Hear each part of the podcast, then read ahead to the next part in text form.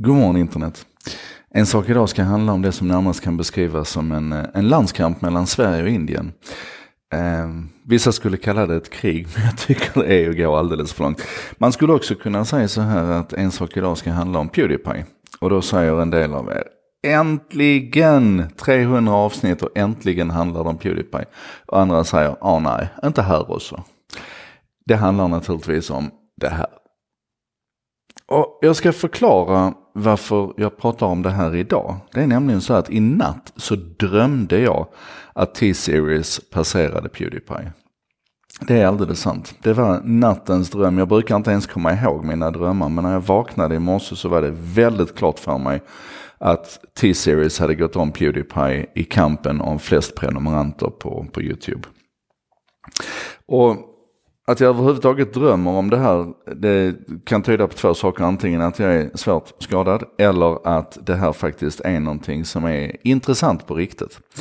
Um, jag tror de flesta av er vet vem, vem Pewdiepie är, men sammanfattningsvis. Han är alltså född i Borås, bor i Brighton nu. Han är en svensk YouTuber som i många år nu har haft kronan av att vara den största YouTubern. Eh, han har eh, för närvarande 87 miljoner prenumeranter, subscribers.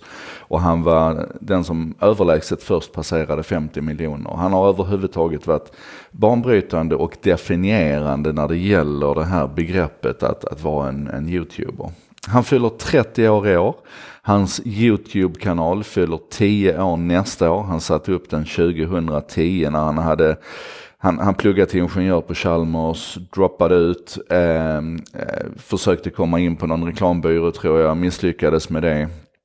Och eh, bestämde sig för att satsa på en, en YouTube-karriär parallellt med att han jobbade i en korvkiosk och, och, och gjorde lite grafiskt arbete åt andra. Det är Pewdiepie, self-made man får vi väl kalla honom.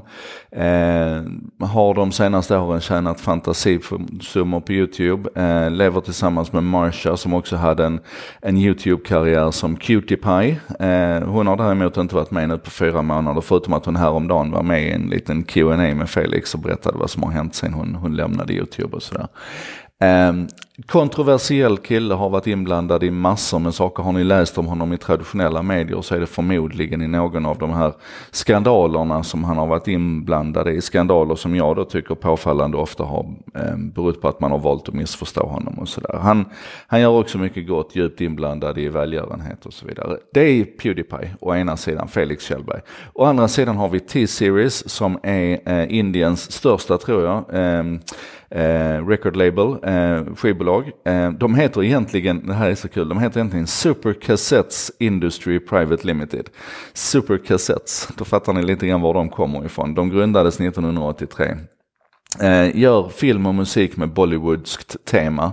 De står för runt 35% av all musikförsäljningen i Indien och de är gigantiska. De började på YouTube 2016 och har naturligtvis då i kraft av sin position i Indien kunnat klättra snabbt i antal prenumeranter. Och det här uppmärksammade YouTube-communityt, gemenskapen där, att här kommer ett indiskt företag och är på väg att ta över makten. Och, och då blev det lite grann så här, oavsett om man gillade Felix eller inte så hamnade man på hans sida. Man ställde sig på hans sida. Ehm, man ville att han skulle fortsätta ligga kvar här. Ehm, och som ni ser här nere nu, nu är det alltså bara 18 000 som skiljer. Jag kollade på Twitter, det har tydligen varit neråt 800 i natt som har skilt bara i kampen mellan de här två.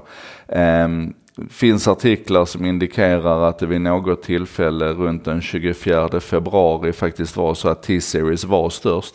Men att det då berodde på att, att YouTube var inne och skruvade tekniskt på algoritmerna och plockade bort fake-konton, ni vet sånt som de gör ibland. Och då blev det tillfället en obalans där under ett par sekunder så var T-series faktiskt större än Pewdiepie. Ehm, men det här är alltså sånt jag ligger och drömmer om på natten och det gör jag för att det här är ett spännande fenomen att betrakta. Börjar man liksom ge sig ner i det här så inser man hur allting är ett rabbit hole. Som den här låten som ligger och rullar i bakgrunden.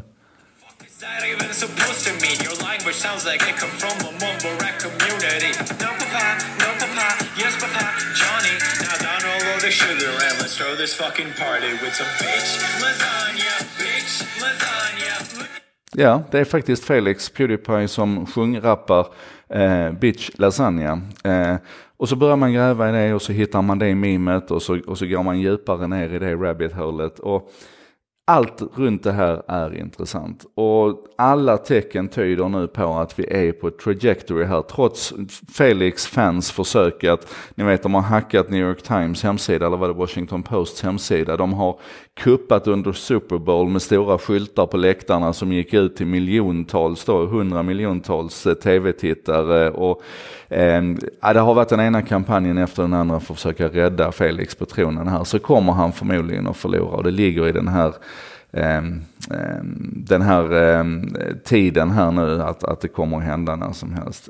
och därför vill jag sätta sökarljus på detta. Jag vill att ni går in och kikar på det. Och, och, och den dagen som det, det händer på riktigt så kommer det naturligtvis att explodera med, med skriverier och funderingar och analyser runt vart YouTube är på väg någonstans. Jag vill bara att ni ska vara redo för det.